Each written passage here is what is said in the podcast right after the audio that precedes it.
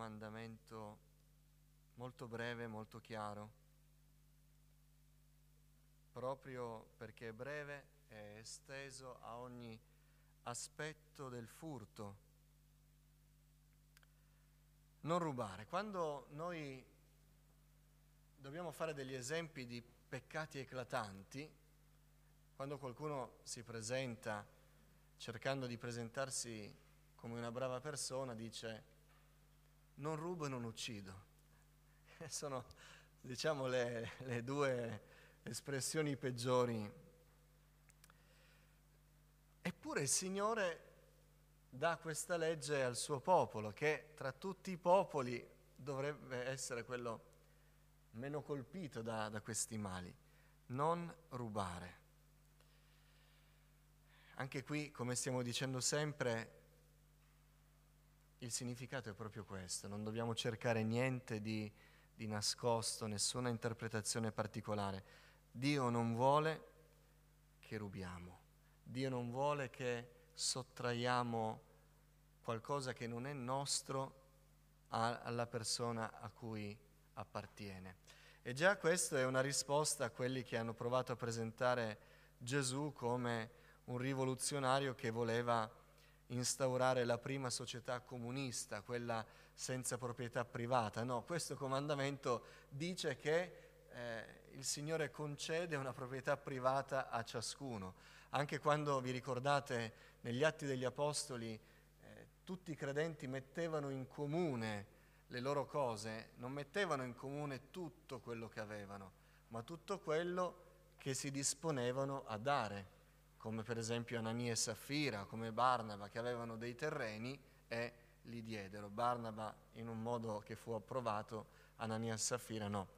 Eh, quindi la proprietà privata è prevista dal, dal Signore. Addirittura pensate che l'anno del Giubileo è un intervento legislativo straordinario del Signore.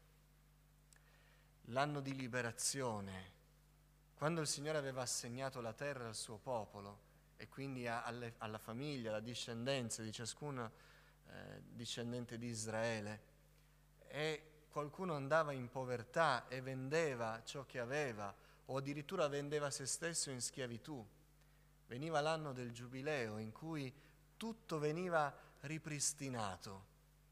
Tant'è vero che il Signore poi diceva, eh, quando voi dovete prendere dei terreni di qualcuno che non può pagare ed è costretto a dare del suo, o dovete prendere degli schiavi, non fate furbetti. Non cercate di guardare quanto siete vicini all'anno del giubileo perché poi dovete ridare tutto e allora alzate il prezzo. Eh, siate compassionevoli. Tutti questi principi che non esistono assolutamente nella legislazione umana vengono da Dio, che quando dà qualcosa la dà per sempre. E questo comandamento un po' si può legare a questo. Dio non vuole che rubiamo. Non faremo delle considerazioni sui furti, ma sul cuore di, di, questo, di questo, comandamento. Eh, la base d'appoggio di questo comandamento, che è un comandamento in negativo, un non, non rubare, la base d'appoggio è innanzitutto la fiducia in Dio. Dove troviamo noi l'aspetto positivo di questo comandamento? Per esempio nel sermone sul monte di Gesù, quando dice non siate con ansietà solleciti di quello che mangerete o di quello che vestirete. Per non rubare noi dobbiamo avere fiducia in Dio. Molti sono spinti a rubare perché temono di non avere ciò che o desiderano o serve loro per andare avanti. Ma chi ha fiducia nel Signore adempie il comandamento. Noi abbiamo meravigliose testimonianze di nostri fratelli che vivendo per fede avevano le tasche vuote, completamente vuote e più volte si sono trovati in situazioni di tentazione con denaro davanti di cui avevano bisogno ma che non era loro. Beh, questi fratelli hanno portato gloriose testimonianze perché avendo fiducia nel Signore non hanno rubato e Dio ha provveduto. potendo trovare un bene e tenerselo, lo hanno consegnato alle autorità, pur avendone loro bisogno. E Dio si è glorificato. Capita spesso di sentire testimonianze di fratelli che pur nel bisogno hanno trovato un portafoglio pieno di soldi e l'hanno consegnato al legittimo proprietario, che non sapeva nulla di loro. E poi il proprietario ha dato loro quello che serviva. O altri che sono stati in una situazione di tentazione dove nessuno li vedeva e non hanno peccato, non hanno rubato, e Dio poi ha provveduto miracolosamente al loro sostentamento, ma davvero miracolosamente, del tipo che se c'era una bolletta da pagare di 377 euro 50 centesimi, hanno trovato davvero la cifra esatta e non un po' di più o un po' di meno, cose che solo il Signore può fare. Quindi il lato positivo di questo comandamento è la fiducia in Dio. Noi non mancheremo in questo comandamento se ci fidiamo davvero del Signore, se crediamo che è il Signore che ci sostiene. Noi non dovremo fare nulla con la nostra furbizia per cercare di andare avanti, di arrivare al 27 del mese o cercare di avere un attimo di sicurezza. Dio è la nostra sicurezza. Questo comandamento ci parla anche del rispetto per gli altri, perché l'atto del furto è un atto di profondo egoismo, è un atto che mette al centro o un bisogno, se c'è un bisogno, o un desiderio smodato, una bramosia, e fa dimenticare che noi stiamo prendendo, mettendo mano su ciò che appartiene a un altro, senza sapere se quell'altra persona si poggia su quel bene, su quell'avere, o ha dell'affetto legato a quello. Il non rubare quindi è anche un principio di profondo rispetto per gli altri nel momento in cui noi mettiamo gli altri davanti a noi, stimiamo gli altri superiori a noi stessi, noi ci faremo mille scrupoli nel toccare ciò che appartiene agli altri. E quindi è un senso di profondo rispetto. Vorrei dire qualcos'altro riguardo a questo comandamento. Rispettare questo comandamento dimostra che accettiamo la nostra condizione, qualunque essa sia. E non vuol dire che siamo sempre nel benessere, non vuol dire che arriviamo sempre alla fine del mese.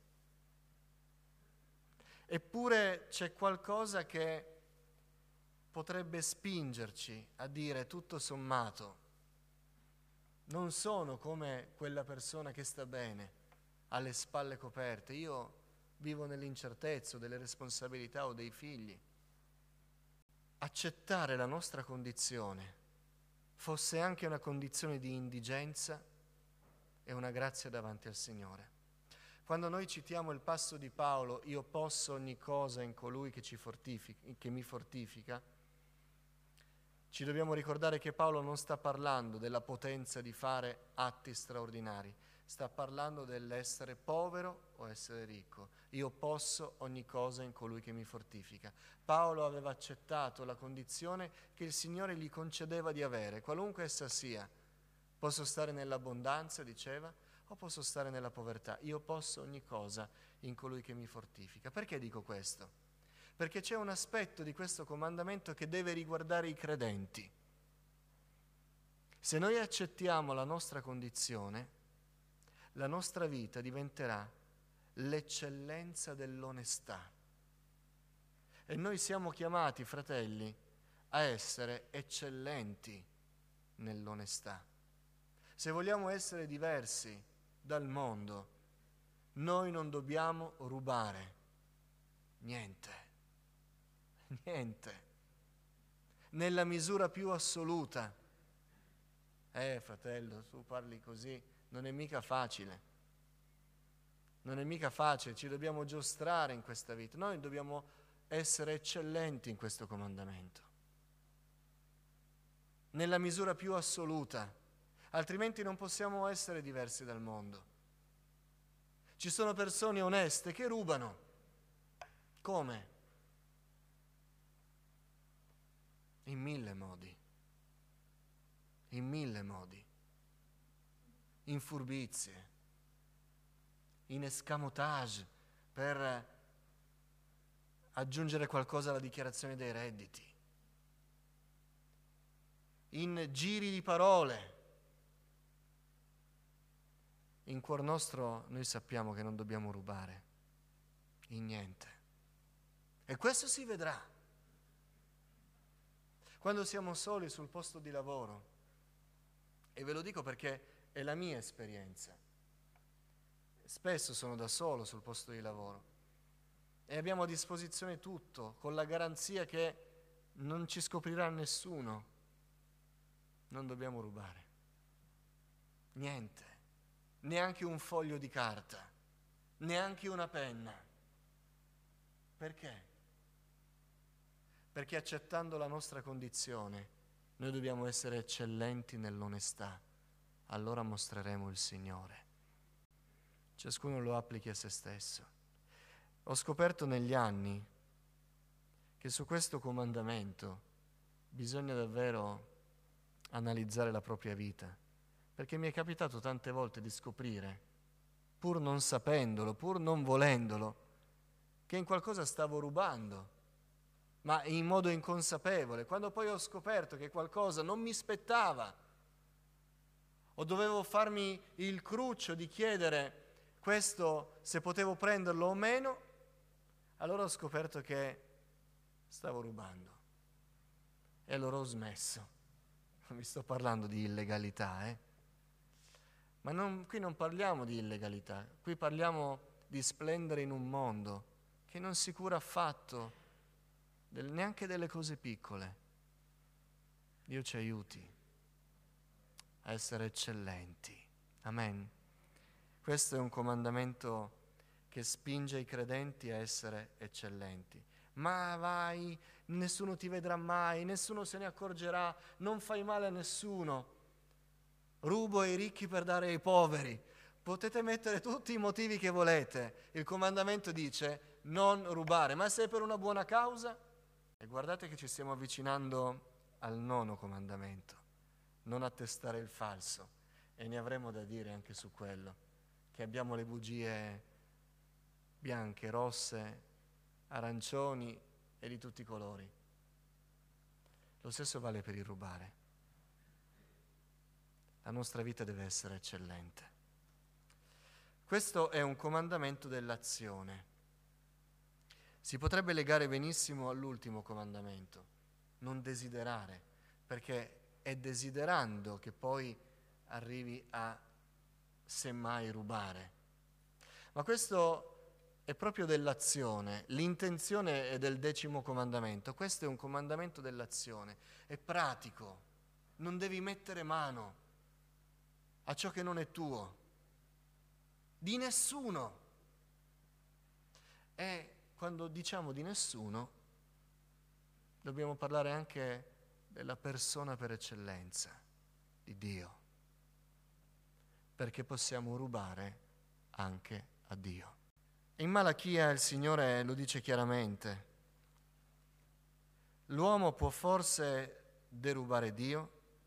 Abbiamo detto che è un comandamento dell'azione questo, non dell'intenzione. L'uomo può forse derubare Dio?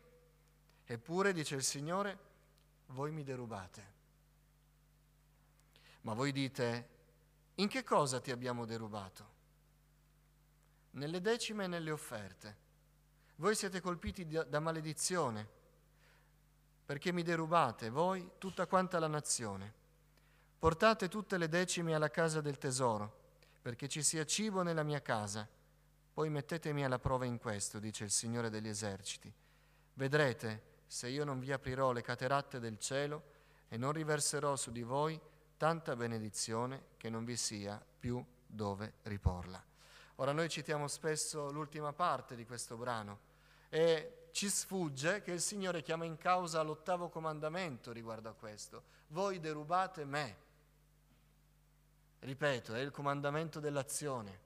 C'è qualcosa che non diamo al Signore, oppure che togliamo, che è già del Signore.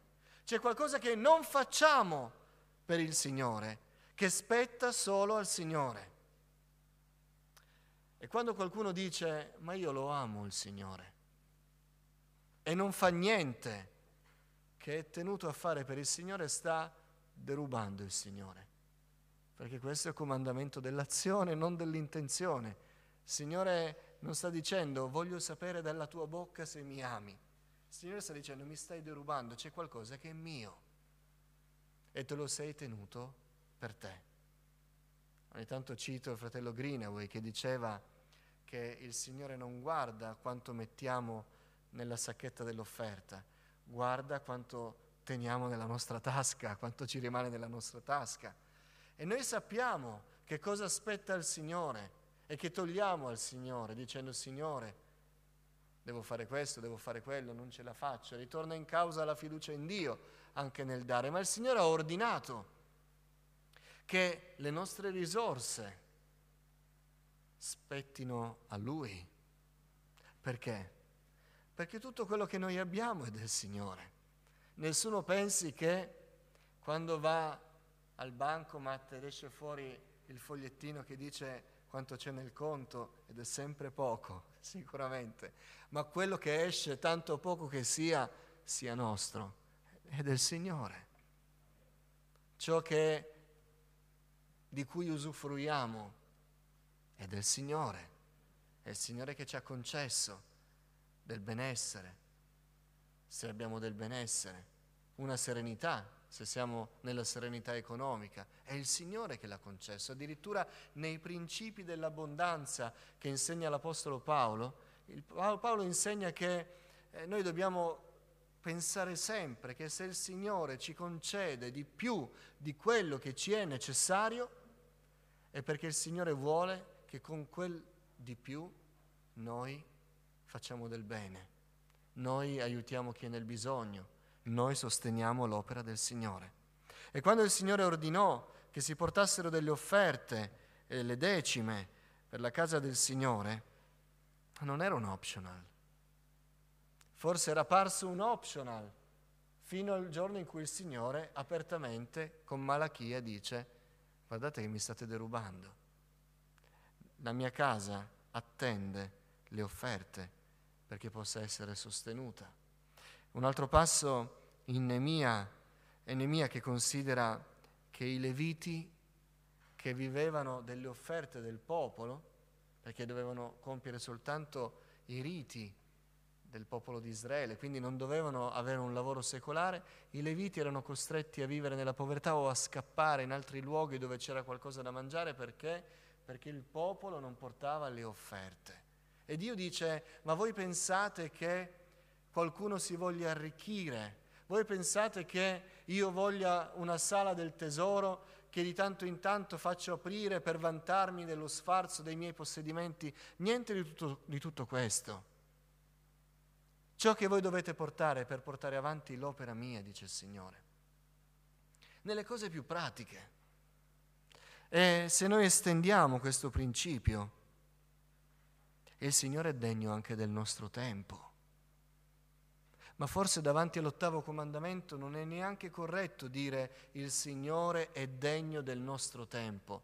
Forse nell'ottica di questo comandamento dovremmo dire tutto il tempo che non abbiamo mai dato al Signore lo abbiamo sottratto al Signore perché era suo. È una prospettiva diversa. C'è quel cantico che dice sono tante quelle ore che ho perduto, sono poche quelle che ho speso col Signore. E la prospettiva è ancora un po' antropocentrica, l'uomo al centro. Eh, ho speso le mie ore. Ma l'ottavo comandamento ci dice che forse dobbiamo rivedere un po' la nostra prospettiva e stabilire che forse il grosso di ciò che abbiamo, il tempo compreso, appartiene al Signore che ci concede un po' di tempo per noi. Ed è un Dio buono e saggio che ci concede il tempo del lavoro, il tempo personale, quando Gesù dice venite un po' in disparte e riposatevi, il tempo per noi, ma è Lui che ce lo concede E se Lui ce lo concede, ciò significa che il tempo che non diamo a Lui glielo abbiamo rubato. E se noi consideriamo il mondo senza Dio, dobbiamo dire riguardo all'aspetto del tempo, della consacrazione della nostra vita a Dio, dobbiamo dire che è un mondo di ladri. Perché chi non conosce il Signore, se il tempo è del Signore e non dà nulla al Signore del tempo concesso, sta derubando Dio di tutto il tempo che è suo, ma non conoscono il Signore e in qualche modo possiamo giustificarlo. Ma noi che conosciamo il Signore stiamo derubando il Signore e le nostre forze. Quello che possiamo fare per il Signore, nessuno pensi che lo può fare perché è talentuoso, di grandi capacità, di grande ingegno, è tutto merito del Signore. Ho deciso forse io di avere una certa abilità o mi è stata concessa dal Signore? Ho deciso io di avere forza fisica o salute o buoni propositi o mi sono stati concessi dal Signore? E allora quando tutto è per noi, e poi a volte abbiamo l'ardire di dire al Signore, Signore ti concedo questo. Alcuni dicono, adesso che mi sto sistemando, Signore farò qualcosa per te, come se fosse tutto nostro. E concediamo al Signore qualcosa, che ci deve dire anche grazie. Grazie, che adesso un'ora del tuo tempo la concedi a me. Dio ci perdoni perché forse stiamo commettendo l'ottavo comandamento, non rubare, perché mio è il tempo, miei sono i tuoi giorni. Quante volte riflettiamo quando ci ammaliamo di solito, quando stiamo molto male, quando arriviamo al filo de- tra la vita e la morte, Signore, tu conosci i nostri giorni, tu hai contato i nostri giorni, tu conosci il numero dei capelli sul nostro capo, tu sai qual è l'ultimo giorno della nostra vita. Allora quando parliamo così rimettiamo tutto a posto e diciamo allora Signore è tuo il tempo, sono tuoi i miei talenti, sono tue le mie capacità. Perdonami se ho la presunzione di venirti a dire adesso voglio concedermi qualcosa in più per te ma che? Signore, pietà di me, perdonami, ho commesso l'ottavo comandamento.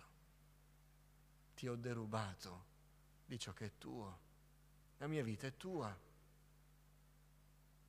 E se il Signore mi chiamasse questa sera? I credenti non hanno problemi a parlare della morte. Signore mi può chiamare questa sera, perché la mia vita è sua e lui sa il numero dei miei giorni. Non sta a me decidere. Io non voglio rubare nulla al Signore, nulla, né le risorse economiche, fisiche, capacità, nel tempo, nella mia vita. Vedete che se riflettiamo un attimino sull'ottavo comandamento, allora comprendiamo perché il Signore l'ha messo nella sua parola. No, i figlioli di Dio non rubano. Aspettiamo un attimo, vediamo nel nostro cuore, perché innanzitutto nel nostro rapporto col Signore ci sarebbe molto da dire e poi in tutto il resto. Dio ci aiuti a essere eccellenti.